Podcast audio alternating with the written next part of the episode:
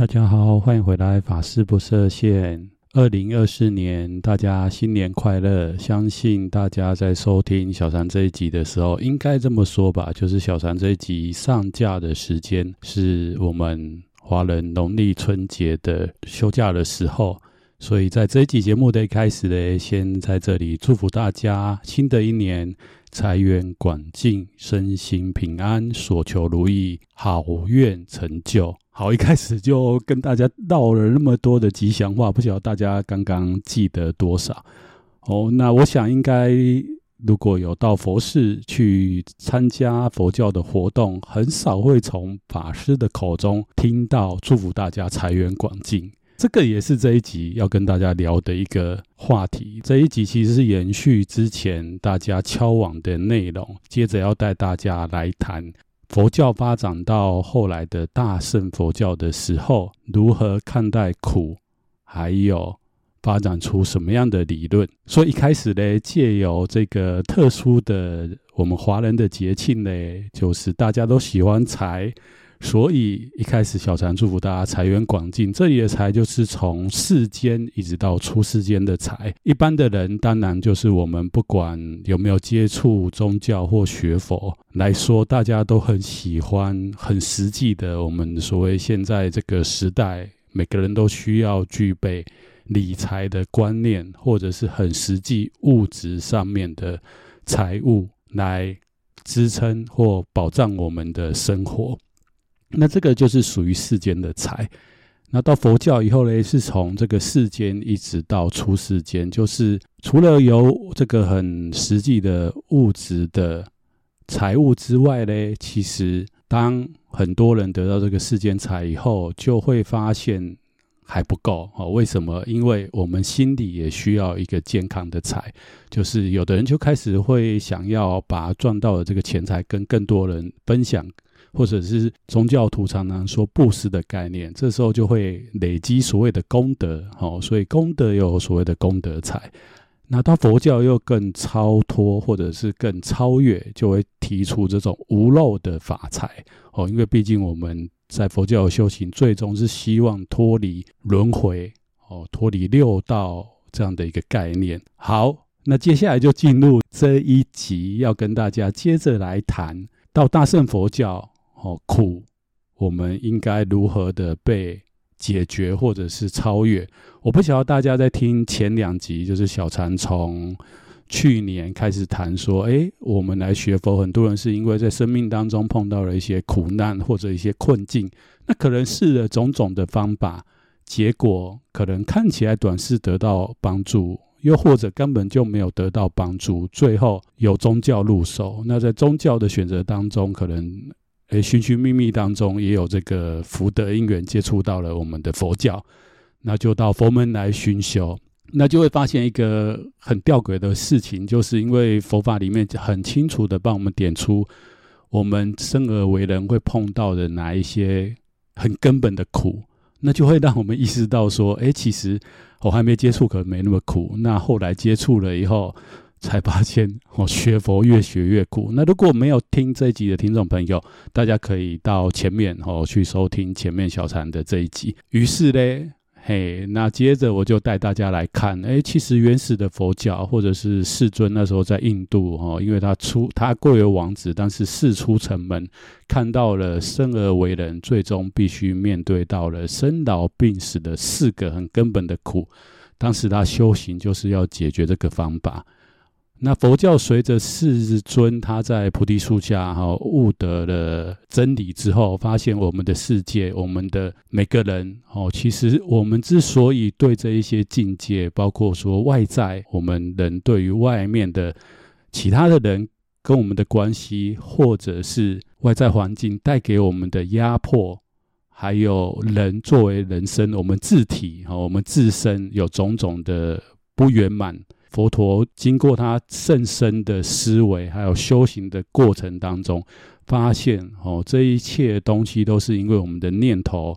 还有我们人执着哦，有一个根本的我，才会造成这个我跟外在，乃至跟自己身心的一个粘着，导致产生很多的觉受。那这些觉受，很多时候我们都是因为分别，还有颠倒的概念，导致这个苦的觉受。那上一集跟大家提到，哦，就是佛陀后来发现缘起法，还有这个身心其实是不是一个持久不变、长期固定的存在。那就会提到一个很根本的概念，也是很多人很不理解，又或者是来接触佛教以后很难用上方法，就是他提到了无我的概念。那上一集有跟大家分析跟解说，哈，其实佛教一开始哈带大家修行到最后，就是要破这个我执这件事情。那我不晓得大家听到无我会害怕吗？必须老实讲，就是在小禅的学习佛学的整个过程，佛法整个过程，还有包括说后来跟很多人聊的过程，无我这个概念，可能很多佛教徒都朗朗上口，但是真的碰到生命的一些困境的时候，就会发现真的很难用。哦，因为就是有我啊，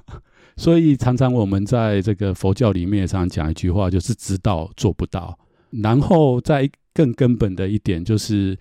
其实佛教发展的过程当中，就会发现，诶，当我们真的修行的过程当中，哦，不管是你是不是真的生命体验到无我，还是透过很强的这一种熏修的过程当中，把无我这概念牢牢的、坚固的印记在你的大脑里面，哦，就是碰到一些问题，都会先第一反射，诶，是不是我可能错了？哦，就是去年一个很畅销的书，那以后就会发现无我。修无我到一个不能说极端哈，就是可能比较偏无我人，就会发现他的生命过得非常的单纯。那他可能也不太想跟这个世界有过多的互动。所以在佛教发展的过程当中，就发现，诶，当这个无我过不叫过于多的时候，就会发现这一群人好像他比较喜欢离群索居，或者是不喜欢跟外界有太多的互动。因为他们知道这些互动可能会造成他们的那种对于我或者是对于环境的执着会非常的明显，那他们可能很难哦，又会回到原来的状态。很有趣的就是，诶，佛教两千五百多年在印度那个地方，大家也知道，那个时候不止印度，就是全世界。的社会或者是地域的文化，其实还没有发展到哦，我们应该说是现在这几百年哦，那时候也是比较偏于那种农业社会或者比较传统的社会。其实人需要互动，跟不管人际关系或者是社会上面的一些产业结构啊，还是说哎境界啊，就没那么多。不过呢，随着佛法传播慢慢传播，再加上印度，特别是西北印度那一边。哦，就是北印度作为一个跟中亚哦，在古代的时候，中亚其实是作为东方跟西方的一个很重要的交通渠道。毕竟那个时代并没有像现在有飞机哦，然后航海技术也没有那么发达，所以古代像我们知道，就是中土啊，就是中国古代的中国哦，跟西方的连接都是经由中亚这一条路。那佛教当然也是从这条路传进的。我们汉地嘛，印度北印度当时由农业社会慢慢的经由这些商业的活动越来越繁华了之后嘞，其实就会发生一个问题，哦，就是社会的组成分子变多，再来就是贸易量变大，还有就是文化上面的交流跟冲击越来越多。那修行人，特别是佛教徒，在当时哈，可能从一开始。很单纯的在阿兰若处，就是一个比较僻静的地方修行，可能很容易用上无我的概念，或者是证得无我。不过，当社会环境复杂了，又或者是这个学佛哈，不一定每个人都跟小禅一样，就是变成一个专业的修行者、出家人。他可能是一个在家众的身份，他就必须面对到他的修行是有没有办法落实在生活或者在工作当中。于是，大乘佛教依着这样的一个整个社会的氛围，还有思想或者是多元的发展，哦，展开来了大乘佛教的一个思考方式。所以呢，到大乘佛教就将这个无我哦开始重新定义。我们汉传佛教哦，在翻译的过程当中，就会讲到空这样的一个概念，乃至哦还有一个名词叫做无自性。其实它根本就是在讲没有一个坚固不破的我这件事情，所以也依着这样的一个思想或思考的转换，变得说，哎，到大乘佛教就跟你讲。根本没有苦这件事情，哎，讲根本没有苦，大家不不知道，忽然这样听会不会觉得很抽象？大家如果跟小三一样，除了在佛学哈或者是修行上面用功之外，我想大家应该，我们这个世代的人应该还有很多的时间可以做很多的学习嘛。像前几个礼拜哈，就是比较有空的时候，我就发现我的 Apple TV 里面就是有出现。欧本海默这一部影集，哦，这部电影呢、啊，应该这么说。那我想，应该很多有一些听众朋友应该知道这一部电影。这部电影应该，要是我记得没错，应该是去年上半年就上映。那当时上映以后，可能有也有蛮多的人就第一时间就去剧院看。不过，因为作为身重的小禅啊，比较难哦，直接到剧院去看。所以当时其实我也看到蛮多人在讨论这一部片，但是就没有因缘，一直到哦。上个月，我在 Apple TV 看到，于是我就花了一点小钱，哦，就是租了这部片看。大家也知道，欧本海默就是帮助美国政府，哦，在二战的时候创造了这个核子弹，哦，应该说是原子弹的一个很重要的科学家，哦。那那部片的过程当中，诶，如果以宗教，应该有一些人有听或是有看。哦，就是以宗教的观点，或者是也有学佛的人的观点去探讨，还有包括这几年非常热门的一个话题，就是说，哎，这个物理学界有一个很先进的学问叫做量子力学。那量子力学其实我不太晓得哦，就是如果你的背景就是在物理学界或者是科学界里面的人是怎么看待这一门学问？但是，诶，量子力学根本上就提出一个概念，就是基于这光，它是具有两面性嘛，就是波动性跟粒子性。量子力学哈的一些科学家，基本上有一些人也会接触到东方的哲学也好，或者是哲学的系统，就会发现，诶，这个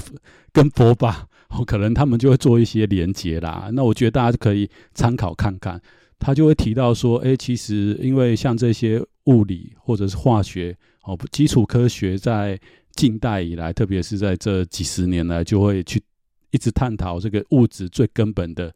东西是什么时候，就会提到一个概念，就是我们的。人哦，作为这个生物体来讲哦，它的根本是什么东西？哦，那这个问题应该是从人类有以来哦，当我们的祖先哦开始有这个智能的时候哦，因为我们算是智人的后代嘛，就一直探讨说，哎，人到底在这个宇宙当中是扮演什么的角色？然后我们在世界里面的立足是什么？哦，那这个量子力学的有一派人就会认为说，哦，可能有。加了一些哲学的思考，就会说，其实人就是能量体。所以呢，其实大圣我觉得很有趣，大圣好像也可以用这样的一个譬喻啦。我们用我们应该说譬喻来讲，就是诶，大圣佛教讲空无自性，所以呢，这个能量，照理来说，能量应该还是有一个东西在那里啦。不过呢，嘿，到大圣就会跟你讲，哦，就是说，因为我们讲空就很难着力嘛，大家会发现就会很害怕讲无我。因为无我，那我还要努力吗？那我还要修行吗？哦，那特别是有人对佛法不了解，就会认为说，哎，都无我了，哦，或者是哎学了一些禅宗的东西，哎，每个人都有佛性，每个人都有自信，每个人都有光明的那个本心在那里，那我就不用努力啦。哦，那其实很恐怖，就会落入另外一个。我们常常说学佛人会跟你讲说，哎，就会落入顽空。所谓顽空，就是极端的认为这个世界所有东西到最后都是一场空，所以我根本不努力。其实不是哦，哦，就是说假哎，空中里面还是有种种的我们讲的这个因缘变化哦呈现的状态。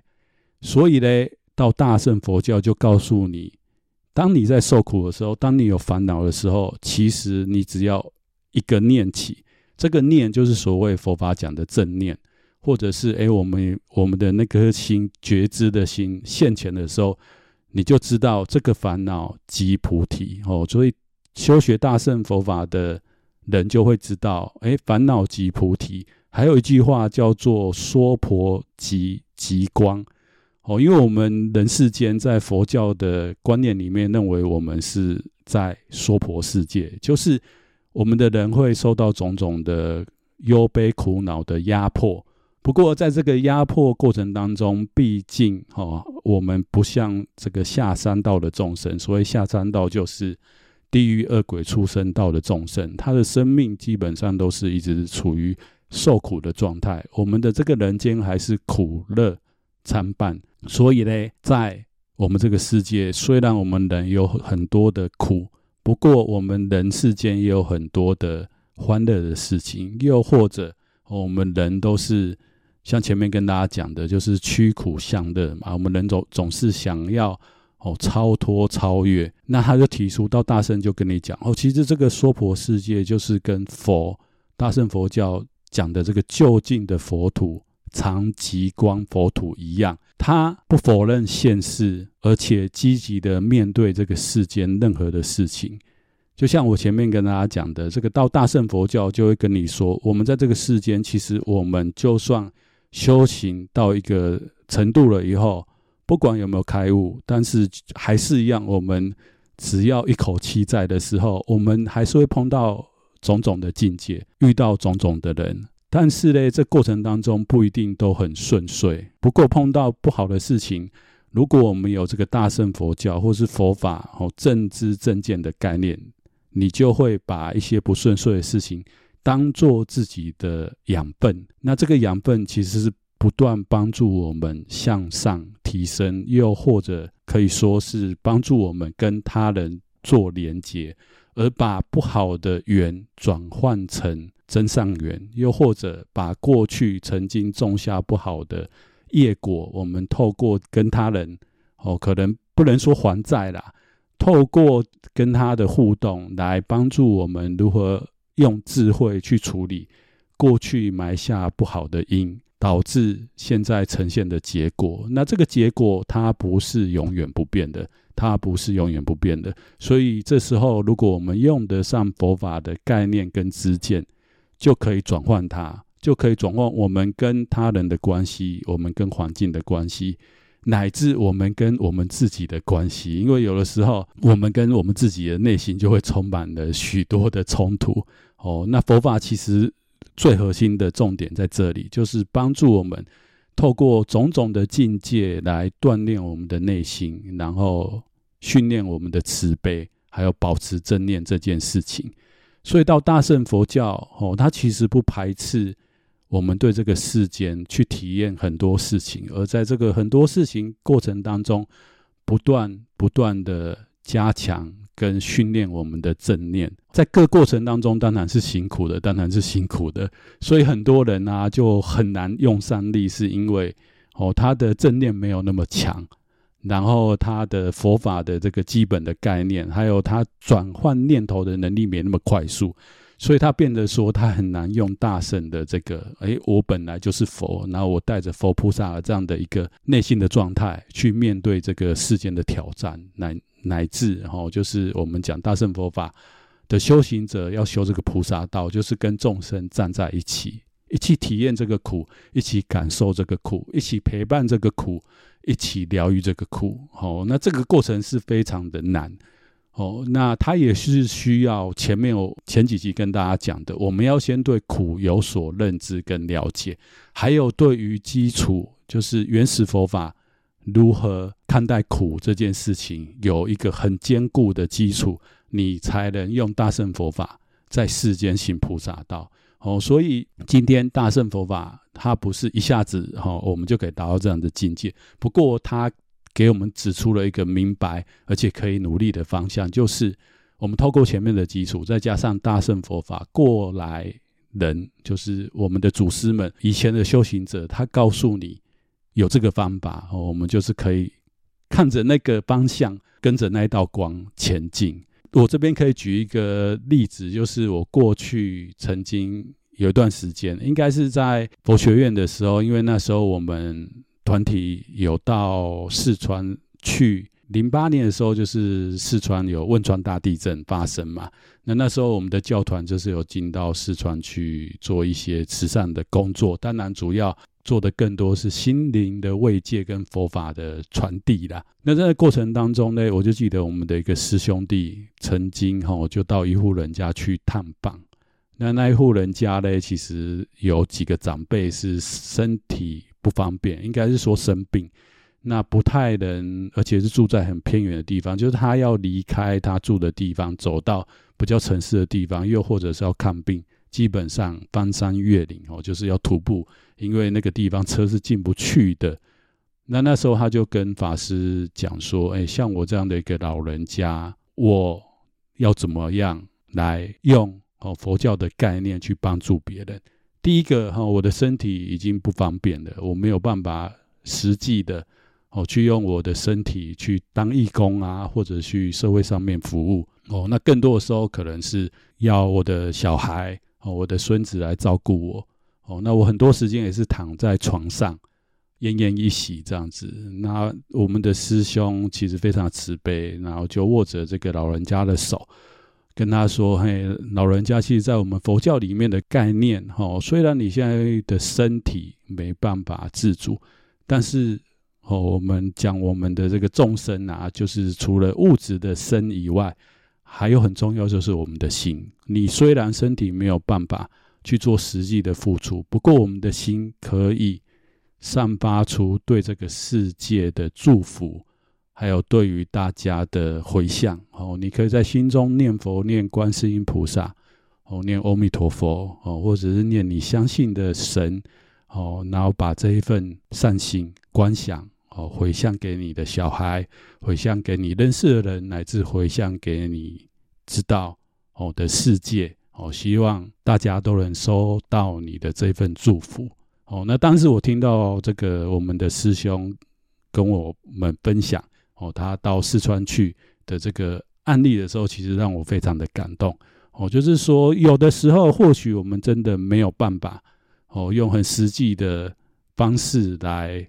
奉献跟服务，或者是我们刚刚前面讲的这个修行，就是我们不否认世间的种种的善行或者是行为，特别是大圣的修行者。不过有时候真的碍于我们的修行的功夫或我们的能力还不到的时候，那我们到底要怎么样长养我们这一颗慈悲的心，跟锻炼我们这个智慧的觉照的能力嘞？其实就是像小禅刚刚讲的，我们这个师兄分享的案例。所以，不管收听这一集的大家，现在是处于自己生命的一个什么样的状态？哦，可能你是在生命的低潮，又或者是诶，你真的也是有一些身心上面的状况。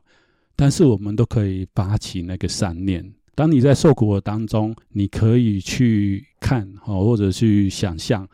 这个世界上还有比我们更辛苦、更困苦的人。哦，那其实我们就会因为这样子的一个认知。来了解到，哎，其实我好像还是过得很好哦。那如果你都没办法，那也没关系哈。我们先照顾好我们的身心，我们可以用我们的心哦，来用宗教的力量、信仰的力量来祈求哦，这些大菩萨或者是佛陀的慈悲哦，来加持你，来照顾你。到大圣佛教最后哦，就是告诉我们，其实大家知道，就是。会觉得菩萨道好像很难呐、我怎么有这个能力跟能量去帮助别别人？哦，特别是这个我们知道汉地的菩萨四大菩萨里面有一个地藏菩萨，他发非常大的誓愿，要到地狱道度一切的众生。还有就是观世音菩萨是很大的慈悲，要来帮助这个娑婆世界的众生。可是。会不会觉得很难？大家会不会觉得很难？其实一点都不难，就是我们尽我们自己的能力做可以的事情，哦，尽我们的能力做可以的事情。所以前面跟大家分享那个实际的案例，就是当我们的体力、我们的实际的物质和我们的身体没有办法奉献的时候，其实我们还有很根本我们的心，我们的心向着善的方向，向着光明的方向，哦，去回向。哦，去祝福其他人，哦，去感谢哦，我们身旁帮助我们的人，或者是哦，去看还有比我们更苦的人的时候，其实我们的内心就有能量来跟佛法相应。所以最终哦，就是到这边也刚好要告一个段落，就是从大家生命当中的困顿跟苦难接触到了佛法以后，经过佛法的修学，最终就会知道，哦，从其实佛法的修学是从小我到大我的破除，最后达到无我的境界，然后呢，最后会透过无我。之后哦，在这个世间继续跟佛菩萨一样来疗愈自己、照顾自己之外，也可以进而影响、感动跟把这个正能量、哦慈悲跟智慧的力量带给身旁乃至更多的人，达到最究竟的解脱跟快乐。哦，那以上就是这几集。一路上谈下来，要跟大家分享的就是这个世间，或许在我们现在还没有办法达到这些大菩萨或者是大圣佛教跟我们讲的究竟妙法，根本没有苦的状态。不过呢，哦，不过呢，我们可以用小禅以上跟大家分享的内容，不断不断在我们生活当中，在我随时随地用这样的观念来练习，最后哦，它将会变成我们。生命的一部分。好了，以上就是这一集跟大家分享的内容。那一样，大家如果喜欢小王这个频道，身旁的人对宗教，特别是佛教有兴趣，那请你帮我把我这个频道分享给他们。好了，那么我们就下一集见喽。